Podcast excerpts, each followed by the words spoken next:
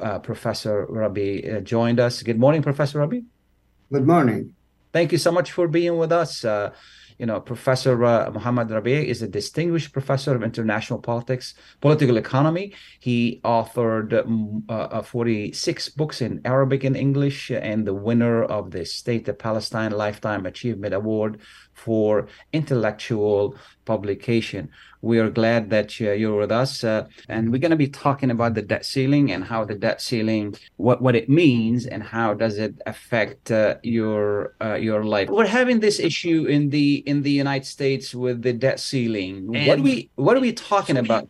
We're talking uh, because Congress controls the budget and he funds the activities of the government they have agreed long time ago to have a ceiling for the debt. And because they have a ceiling, it became a game they played. Uh, the Republicans and the Democrats, both of them, they try to limit the capacity of the president to execute or implement his plans and his projects by putting pressure on him or on her. We have no hair yet so they put pressure on that person in order to limit his ability to execute or implement his projects and ideas. So that's that's a huge number, thirty-one point four trillion dollars, the legal limit, which means they're going to go over that. So that's increasing every year, doesn't it? Yeah, every year because we have a deficit when we do not collect enough taxes to cover our expenses as a government, we continue to have deficit, and we have been having deficit all the time. And it was, uh, I think, one or two years we had a surplus during the Clinton administration that I remember, and even was misused. It wasn't really, really used the money, and then we went back. So we have a deficit because we are not collecting enough taxes and we think, you know, uh, that the rich should pay much, much, much less than the uh, poor people. And this is why the rich are getting away with the funds and the poor are paying whatever we are spending, more or less. So, who do we owe this money to? We owe some because government has it as bond and they sell it. So some of the money is owned by foreign governments. The Chinese own some, the Gulf region states they own some, some of it. I cannot say, and I don't think anyone really knows. And uh, there's a lot also owned by the public, the American people. They buy those bonds. So that's a that's a huge issue if the government defaults on its debts. Yeah, it will it will affect. Uh, yeah, it's not going to affect more or less the American consumer or the regular person. It will affect more uh, or less the, uh, the, the dollar value. The, the dollar might be devalued, you know, lose some of its uh, its value. And there are agencies that rate currencies around the world, and they did uh, uh, degrade the dollar several years ago. I don't remember when. But it doesn't really make any difference. Today, I think the only major currency in the world is the dollar. Next to it comes the euro. And also, some people use the uh, Swiss francs, the Japanese yen. But these are the, uh, the and also the pound, the British pound. So these are the currencies. But I think at least at least 60% of all the reserve today in hard currencies is in the dollar, then followed by the euro. Makes it hard for us to if, if it devalues the dollar, makes things uh, more expensive, doesn't it? Of course.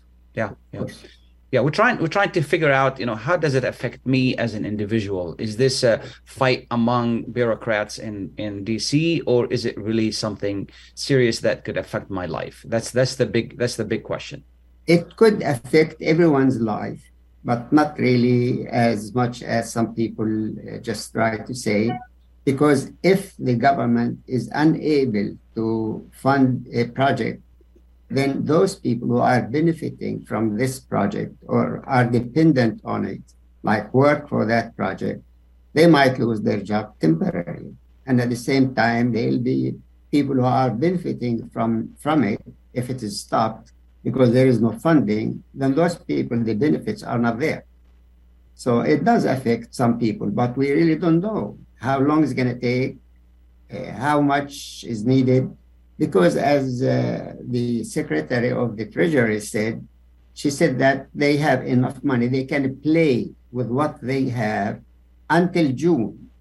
So which means they can shift some money because not all the money that is already now in the budget can be, uh, I mean, all spend, they don't spend, you spend it over a year, not over one day or one month. Sure, so sure. The money is spent over a year Uh, that already allocated and agreed upon, then they can shift some from here to there and try to, to make do with the money they have until June of this year. Is it normal for politicians in Washington from either party to blackmail the president and say we're not going to increase the debt limit and unless we do some spending cuts? Yeah, it is. I mean, not only this. I I say in, in my writings, I say when the let's say the Republicans are in control of the White House, then the Democrats become uh, like soldiers, all their job is to make sure that the Republicans fail. This is how they treated, uh, for example, Trump. And the other way around. Now, since the Democrats are controlling the White House and the Senate, then the Republicans are now soldiers to make sure that the Democrats fail.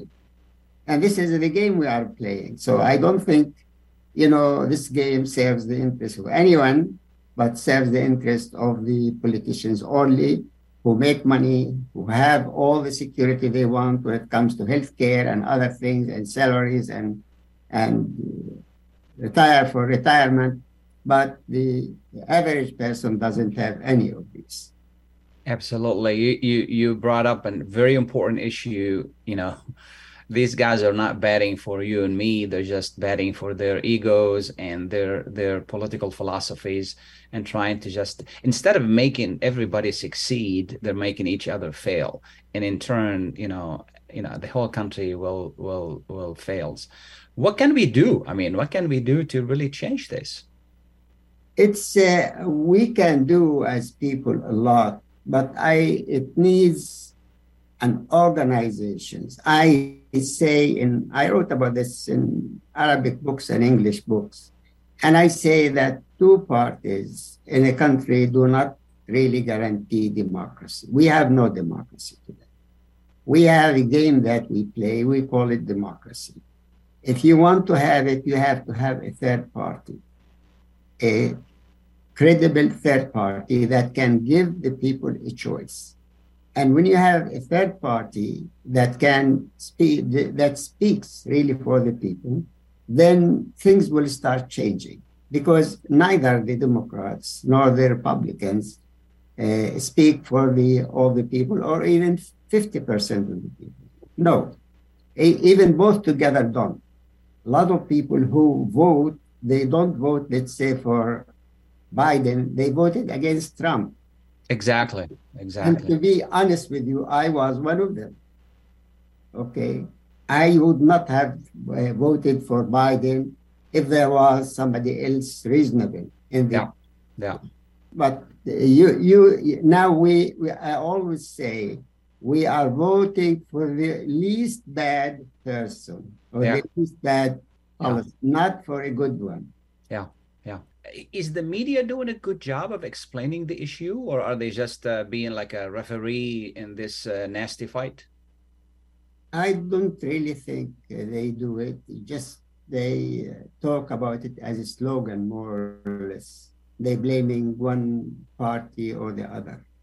But i didn't hear anything. I, I listen only to the public radio to, to, to, to tell you the truth. I don't listen to anything else Absolutely. Yeah. You know, there, there, are ideas. For example, I have a plan, fully developed plan, to repay all the debt of all nations in practically one single day at no cost to a government, to a taxpayer, to a bank, or to anyone.